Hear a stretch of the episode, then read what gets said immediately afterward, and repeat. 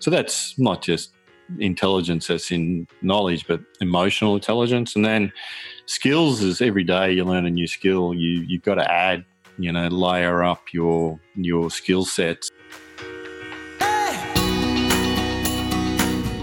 This is Property Investory, where we talk to successful property investors to find out more about their stories, mindset, and strategies.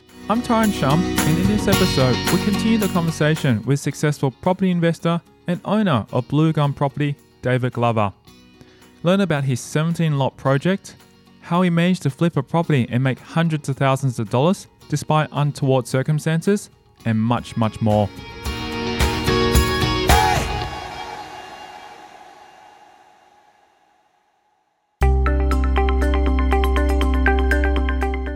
Glover, who studied engineering at university, still also works in the engineering space alongside his wife as he makes leaps and bounds when it comes to property. I retired out of engineering, well, semi officially about four years ago. I finished a couple of Australian projects that we worked on. And then, um, but funny enough, uh, my wife's company is an engineering company. So we're actually doing um, AI technology in the mining, lumber, um, defense space. So, um, so yeah, part of my time at the moment is actually still, um, but working in our own business, and um, yeah, we've got six people, and we're we're working, um, yeah, to develop Invelo into a much bigger organisation, and that is all engineering. And currently working on a robotic gold mine in Queensland, so I'm pretty much leading the charge on on uh, on that project. And uh, but funny enough, the guy that I'm working with on that mining project, he um, he has a pathways education facility, and I've been putting together um,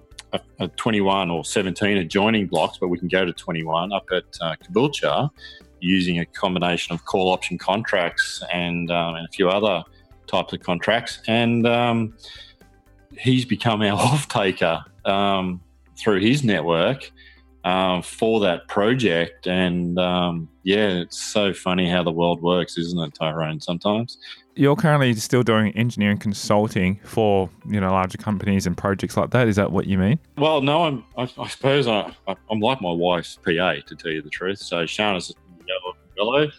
I um, I look after some stuff around Shana. She she uses me as a sounding board for what's going on.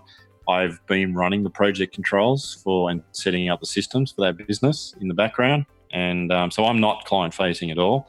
I'm basically facing my wife and um, helping her.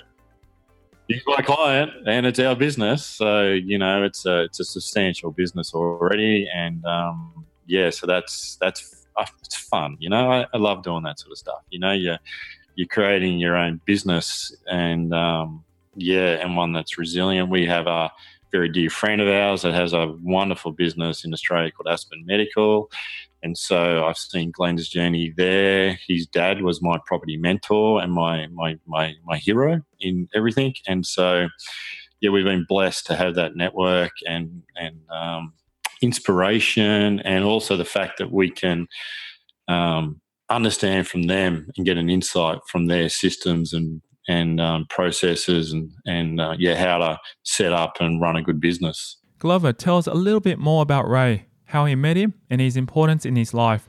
Ray was Shana's, we call him grandfather, but so he was a family friend of Shana's. And so when I came over to Newcastle, Shana and I were riding horses together, and that was Ray's horses that we were riding. And so that's how I met Ray. Shana and Ray were very close. Ray gave Shana away at our wedding, and um, he he had um, a career through the Air Force, and then Ray's wife and himself, um, Lorna Ray, had built a portfolio. They had a business.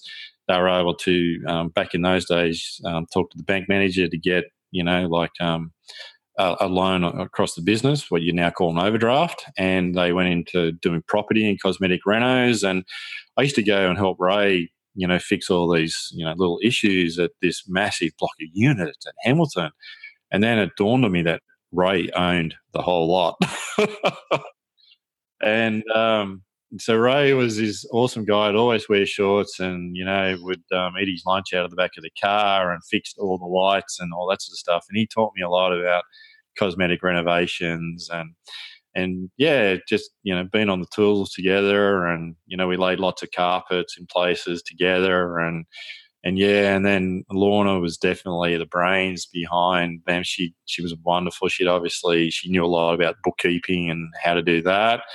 And they raised a beautiful family. And um, Ray and Lorna were extremely generous with their time and um, experiences. And yeah, he was um, yeah a real inspiration, a real hero to me. Wow, that's amazing.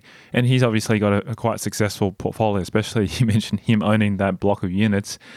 What else do you think you also learned from him too? So you learned a bit of cosmetic renos, you know, he, he, he mentioned character. Mm. Yeah, Ray was, um, yeah, the most amazing man. He delves into a fascinating property project where he has been focusing recently which involves call option contracts and conversations with the council. Yeah, this year I, I focused very much on. I, I, came back wanting to do a bit more with other people's property and other people's money as a, as a journey, and so I started to work a lot more on call option contracts. So, funny enough, we started uh, with a, a, mate of mine a few years ago. We, we would identified a great project opportunity, and and we'd taken a toehold, and then off I went and um, started to talk to other people about doing a project, and it was actually just going to be storage units. Okay, and so it was a project, and you know, it was starting to involve you know, other people, which um, is a journey in itself when you start to, to learn how to help other people and coach and and it's tough when you you know it involves money and discussions around that with other people. So that's a good journey in itself. We um, so then I started to to get into you know applying call option contracts, which took us to a to a group of um, six, and so it was looking really good for massive storage units. You know, one that you do the DA or you just flip off to national storage or someone. So um,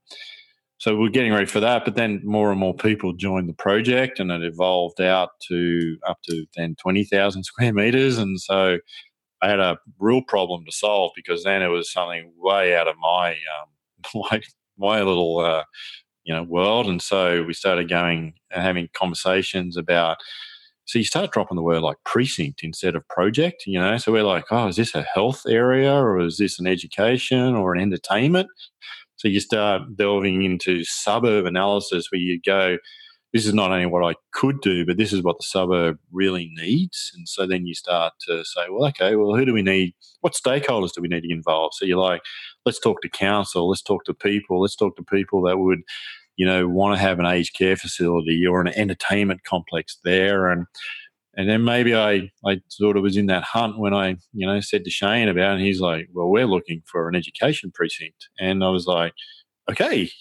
And all those conversations with council and a, an awesome counsellor up there that you know of the area. He'd um, he'd given us a really good tour of his vision of Caboolture. And so we were like, great, Councillor Hayne, that's an awesome vision. Love it, shared it big time, and said, and then funny enough, I'm in Melbourne a week later, um, and the um, and Shane goes, oh, you know, we really need a place that's got an agricultural vision and somewhere with aviation. I'm like, oh wow, have you ever heard of Caboolture? and um, he was like, yeah, well, actually, I have, and so um, so off it went from there.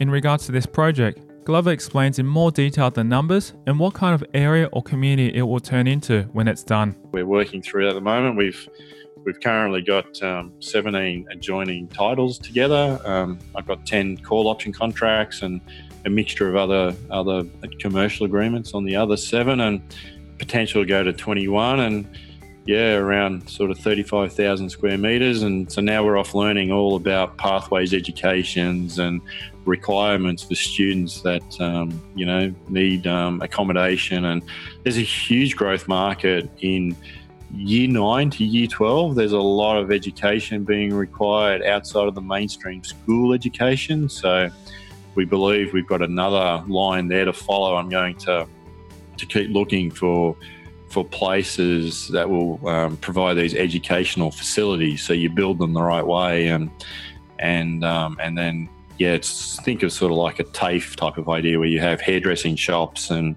motor mechanic shops and all that built into your facility. It has led to trying to get the money for it, which is a whole new journey in itself. The last three months. Glover lets us know what a call option is and how it can help someone purchase property in the future with a set time frame and price. So call option gives you the uh, the ability to purchase someone's property. So it's like a forward facing contract. So you you simply say, yeah, we, we sort of want to put all these titles together, but I, I can't buy you out right now. But I can what we'd like to do is put the project together. So we need a commercial ability to put adjoining titles together. We need to find someone to fund the development application that would go across all of the titles. So there's your value add, right? So the DA would always stay with the title. So you um, you, you need to have that vision about what you're trying to create. So we said to everyone, look, we, we, we want to build these big storage units, right? So it fits into the town plan. We can put the DA together. Once we have the DA approved, we'll either try and execute it by getting it funded ourselves or we sell it to someone that does mass storage unit. And there's about six of those companies in Australia, right? So that was the vision and the plan. And you go, so the call option agreement gives you the ability to to be able to purchase that at some time in the future with the time frame at a set price and um, and yeah, you can you provide value to the title holders because they're going to get a large uplift. They don't need to spend the money themselves on the DA, and individually they can't do anything except really big market price, where um, we can effectively offer them twenty to twenty five percent more by the fact that if you collaborate, then you can um, you can then do a, a large enough project that an off taker um, can extract enough value out of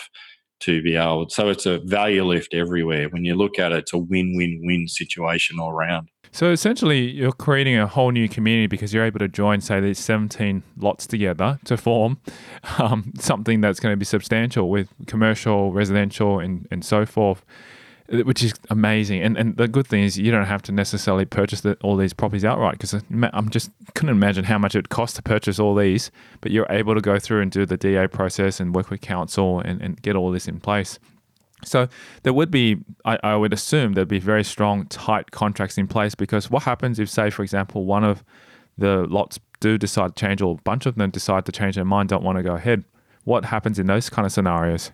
For sure, then you're done because it, yeah, no, it's true. I mean, they they they own the title at all times. So the call option contract they can't get out of. It, it, they give you that window for that time, and it's locked in place. And so they can't. But the other the other ones that um, we have different, so more like joint venture type documents with, um, yeah, they could pull out. And if they do, we have backup plans. Like we can break the project into smaller ones, or we can literally build around them. Um, yeah, I've being an engineer, I've, I've got a lot of contingencies um, in there, but you've also got to have a bit of it goes past a bit of trust in this. You've got to end up with a bit of faith as well. So um, you have to develop rapport, then you've got to develop trust, and then um, and yeah, it's got to be seen as a collective effort. Um, and so they don't see you as a developer or the enemy, right? They it's just seen as a collaborative effort, and a call option contract is is just the commercial tool that we utilize to be able to achieve what we're trying to do. I've heard a lot of success stories behind that because a lot of people haven't had to spend too much money except for the DA. And the DA, I, I, don't know roughly how much it costs for a project like this, but you know they can range in the six figures to be able to do projects like this. Is that correct to say? Yes. So you're, you're really spending the money up front to try and put all this project together to get it done through and, and approved through council without having to necessarily purchase these blocks. And hopefully, once that's all been approved, the uplift across the blocks should be able to return the, the I guess the title owners an uplift at least minimum 20% by sounds of it. And then the future commercial dealings and yourself will be able to take a, a reasonable size, I guess, um, profit from it as well too. So it's win-win for everyone. Win-win-win, yeah. Win for the community, win for the current um, the current owners, and um, yeah, it's a yeah. I like to look at it that way. It's a win-win-win for everyone. Glover tells us about a time when he made hundreds of thousands of dollars by flipping a property despite untoward circumstances. I did a, a development application on one of the. So when we we um, all the family we, we moved up here to a place near Beenleigh and and I brought it knowing that I could subdivide it. So we did. We did the DA where we could change it to to a 14 block um, community, and um, so we did the DA, and um, and I was so focused on going through to building 14 houses, right? And I had my funding lined up and everything, and I went to go and get my operational work permits. And at the time, my funder, the Commonwealth Bank, had their first big issue with their mortgage brokers, and they they went quiet for two weeks. And so I was wanting to execute this DA of 14 subdivision, and um, and then my funding had vaporized. And um, funny enough, I'd already had two people chasing me to buy the project off me, and um, and so I just um, I, I flipped it, and um, I sat back and I went, wow, you know, like I just made hundreds of thousands of dollars. Um, you know, basically via all the work that I did on the engineering of doing the DA and the execution plans and having it ready to go. And that was where I really learned my skill set was in the project planning phase and the in the commercials up front, the organization, and that the actual execution and the groundworks and all that was um, was not my place. So um, so yeah, I'm much better in the vision and the putting it together and and best for me to sell at that stage and um, yeah and get out. So that was great learning through some very awkward moments. it's very when that happens. That's a great thing because one, it can mitigate the risk when you think about it sort of strategically because to actually go ahead and, and build, there's also additional cost that's involved and time as well, and potentially opportunity cost. Getting your money out is hard. Yeah, exactly. So that's why I was just thinking, you know, you, you've actually exited perfectly at the right time because not only have you also completed the, the management of the whole project, but you've also made quite a lot of money behind it too. So, like, how long did that project take roughly to get the DA approved? Oh, not too bad. It only takes about six months. Gosh, that's amazing. now, who wouldn't love to do things like that? You know, this is this is where I think listeners would be probably leaning in and go, "Hey, David, tell us a little bit more how you did more of these kind of deals." Uh, we made eighty grand in five weeks only last year on a title split. Yeah, there's ways to do it, but you've got to find the right properties that have the titles that will allow you to do it. But title splits are a a very lucrative um, spot. But you've got to have a lot of knowledge. You've got to know how to find them. You've got to know how to negotiate them, hold them. You've got to get it through council. Yeah, there's a there's a lot to it. Yeah, twenty years of experience before you get to do that. I'm afraid. Prior to these kinds of projects, Glover lets us know what he did in the world of property and also informs us of the importance of getting on the ground and doing the work to execute projects and bring life to them. Mainly cosmetic renovations, the Airbnbs, the title splits. Yeah, um, all that occurred until I did that DA, and then yeah, and then started to yeah realize that it's better for me to now work more in um, you know finding these properties. You know, so as a buyer's agent, I can find these opportunities, but I've also got the team, the capability to execute. Um, it's one thing everyone can show you a PowerPoint presentation and a great email that says, "Yeah, you'll get seven percent," and if you do a cosmetic reno, it'll go up by 30 grand. That's that's okay on an email, but um, someone still has to execute those projects. You still got to have boots on the ground, you know, hands in gloves, you know, skip bins, you know. that's that's where you're really, yeah. It's one thing to say it on paper; it's another to deliver it on the ground. And um, yeah, so yeah, we're good at that. Yes, and, and that's the other thing. There's so many things that could potentially come up that's unforeseen when you're doing renovation because until you start ripping things apart, you don't know what's behind it. So, you know, there could be delays, there could be additional things that require extra costs. And and that's the challenge that we all face and we know with, with renovations. But at the same time, if you're doing what you're doing, which is getting DA approval, subdividing, title searches, all that kind of stuff, it's kind of a process really of managing and a bit of paper shuffling, but at the end of the day, you know the end result is that you're going to get something greater for the community. But not all, all, on top of that, you also make money as well too, with less intense work. Yeah, the Shell Street project's been very systemized. We, uh, I mean, you, how can you put 17 blocks together if you don't have a very good system behind you? You know, CRMs. You, uh, we're dealing with over 120 people in that project. Just um, it's so it's um it's yeah so you have to run a very good systems not only in communication and feedback to people you got to run commercial systems yeah it's um yeah systemizing a business is, um, yeah, it's a journey in itself.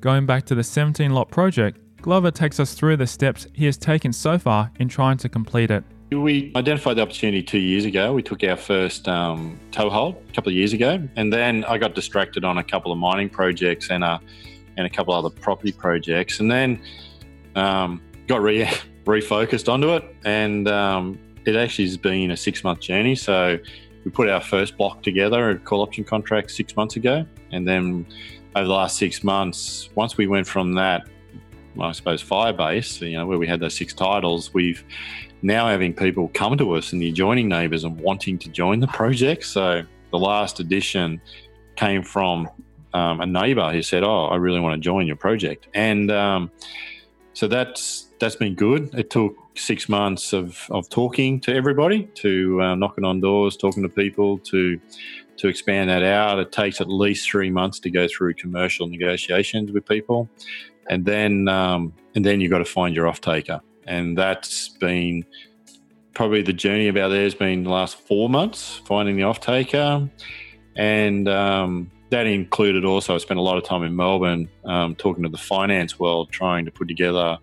Um, so when I said other people's money, it's it's things like so you could do a joint venture in a way, or you could take private lending from people, or you can find a property syndicate. And um, yeah, so we just got the phone call a couple of days ago as well that said we finally got the property syndicate um, authorised. So that's through a, a Vocalic Finance, who Nick just got, um, you know, his first major um, property syndicate authorization. He's got a financial license. He's very good in the finance world. And um, so, yeah, sometimes now that's opening up huge opportunities for us now because now I've got a whole list of people that will loan me money privately, but I also have a an opportunity now to tap a syndicated um, source of funds. So we will go with a joint venture with this um, off taker, and we will. Um, it's a family operation that have a mining and a construction background, so we will complete our commercials with them. But if all that falls down, I can always fall back to the syndicate. So um, it's an interesting time at the moment. Glover informs us as to what exactly an off taker is. Person that's going to take the project. So in this case, the um, the Greater Brisbane um, Pathways Education Centre is the off taker, the buyer of the project. So they will, and, and effectively the money funder. So for me to pay out all the contracts, the money's got to come from the off taker. So you think of it in mining terms, right? The off taker is the, you know, the person that buys our product that we produce, and it's the same in project world. Um, the off taker is the purchaser of the property. He also tells us what his job is as someone who's putting together these lots and how these projects make money. Two structures, yeah. We're actually because we're putting a business in, and we'll have a um, an entity that owns the um, the actual buildings, and then we'll have an entity that actually runs the education pathways. And then things like you know we you know you'll make money off billboards and putting on a telecom tower and all that sort of stuff that we do as well. Furthermore, he tells us how long he needs to finish this project. We've got at least another six to 12 months of commercials to, to tidy this right through. We'll construct probably by, we'll want to start constructing by the end of uh, 2020. I think I've got about a two year construction timeline. So we'll put our first students in definitely by um, 2023. Wow. So this is definitely not for the faint hearted. no, no, it's not.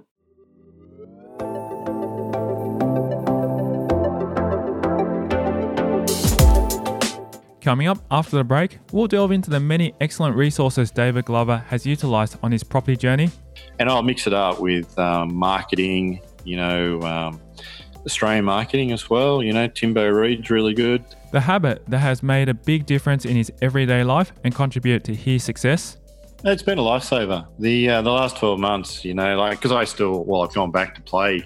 I play Masters AFL, and that requires a, a certain amount of fitness his greatest advice for when it comes to giving back to the world and society?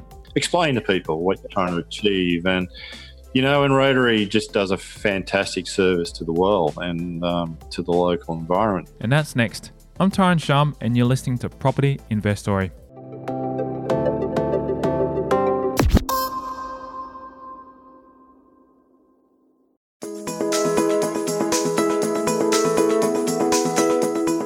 Glover shares with us his love for reading and the kind of topics he reads about, including a book recommendation of a volume that has inspired him. I'm a big reader. I probably read a book a week at least. Um, I've read a lot all over my life, lots of various stuff, um, and I'm not, you know, um, afraid to sit down with with people that are 20 years older than me, and I always try and learn their story. It's um, it's just wealth of experience. So, books, I podcast regularly. So every morning at the gym, it's a property. Um, so twice a week, I listen to you.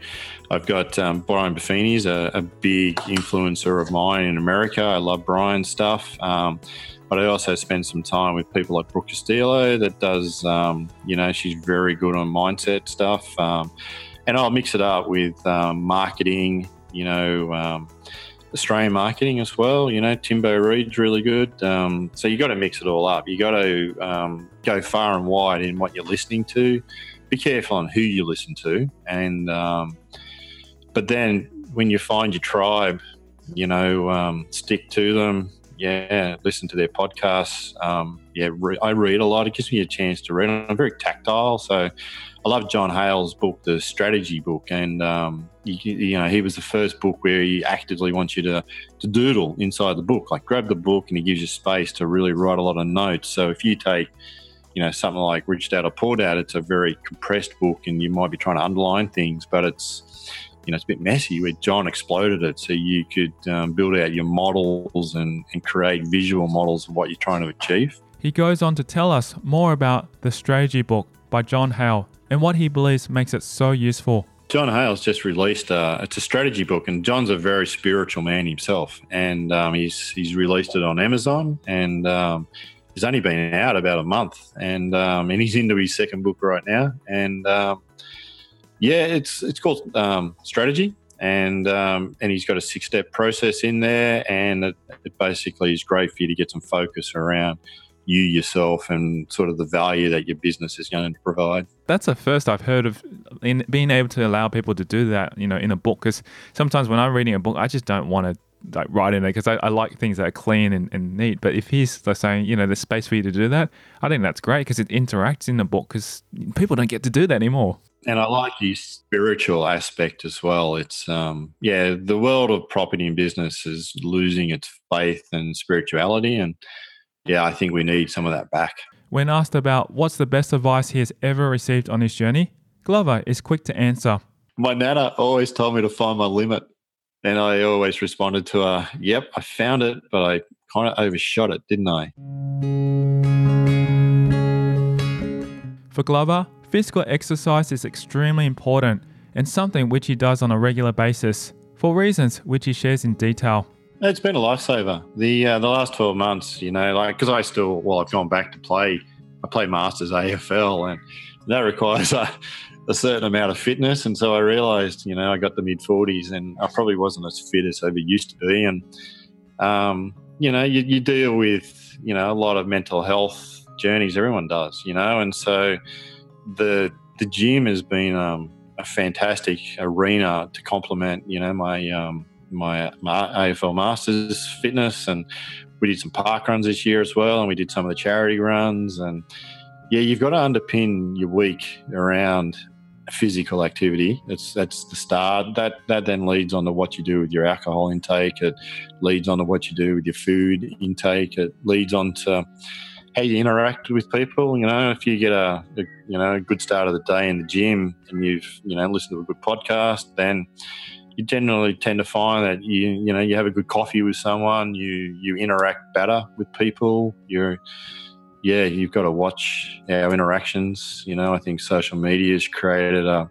a shortness in the world that needs to be counteracted with you know more coffee and more coffee conversations. I call them. He also gives us some life advice when it comes to giving back to the world and society go find an organization. If you can't give 10% of your salary to an organization that's doing well in the world, then go give 10% of your time. I, I love our Rotary group. I've been part of the Rotary group here for a little while now. And, and um, I see that as, yeah, 10% of my time giving back to service above oneself. And, and they've got wonderful creeds. You know, we've got the four way test, and you've got to stand up every week, and you have to basically justify what you've done in the world to make it a better place. You know, not justify, that's the wrong word, but explain to people what you're trying to achieve. And, you know, and Rotary just does a fantastic service to the world and um, to the local environment. So you need to um, find something in your life. If you can't give 10% of your your salary, then give 10% of your time. If Glover could meet himself 10 years ago, he would have several pieces of advice for him. Need to slow down. Like, you know, slow down, not so much what I was, you know, trying to do, but um, I would have told him, yeah, slow down, think through things to another level a bit more, seek better mentors, you know, don't be afraid of coaching, listen to advice, you know, like, um, yeah, we, um, there's, there's people out there that will, um, will nudge you along in the right way, and there's some, I suppose, in the wrong way. But yeah, I should have, um, yeah, thought through to a deeper level. It's challenging. Ten years ago is when we were, you know, bringing kids into the world. You know, so um, yeah, I think that that in itself is a is a journey too, isn't it? So let's talk a little bit about the last question I wanted to ask you: is How much of your success is due to your skill, intelligence, hard work, and how much of it is because of luck? No luck. Uh, skill skills okay intelligence is okay hard work is good so um, it's a combination of for me probably too much hard work um, probably could have smart worked smarter probably intelligence is um, is always expanding. I, I try and read a lot. I'm getting better at understanding the right questions to people to to really understand you know intent and understanding and and getting to a deeper level of knowledge there. And then so that's not just intelligence that's in knowledge but emotional intelligence. And then skills is every day you learn a new skill you you've got to add you know layer up your your skill sets always try and yeah like it was a journey to try and learn how to play AFL a couple of years ago you know um my kicking was horrible but 2 years later you um, you finally nail it. You know, I, I might get more than one point. You know, you never know.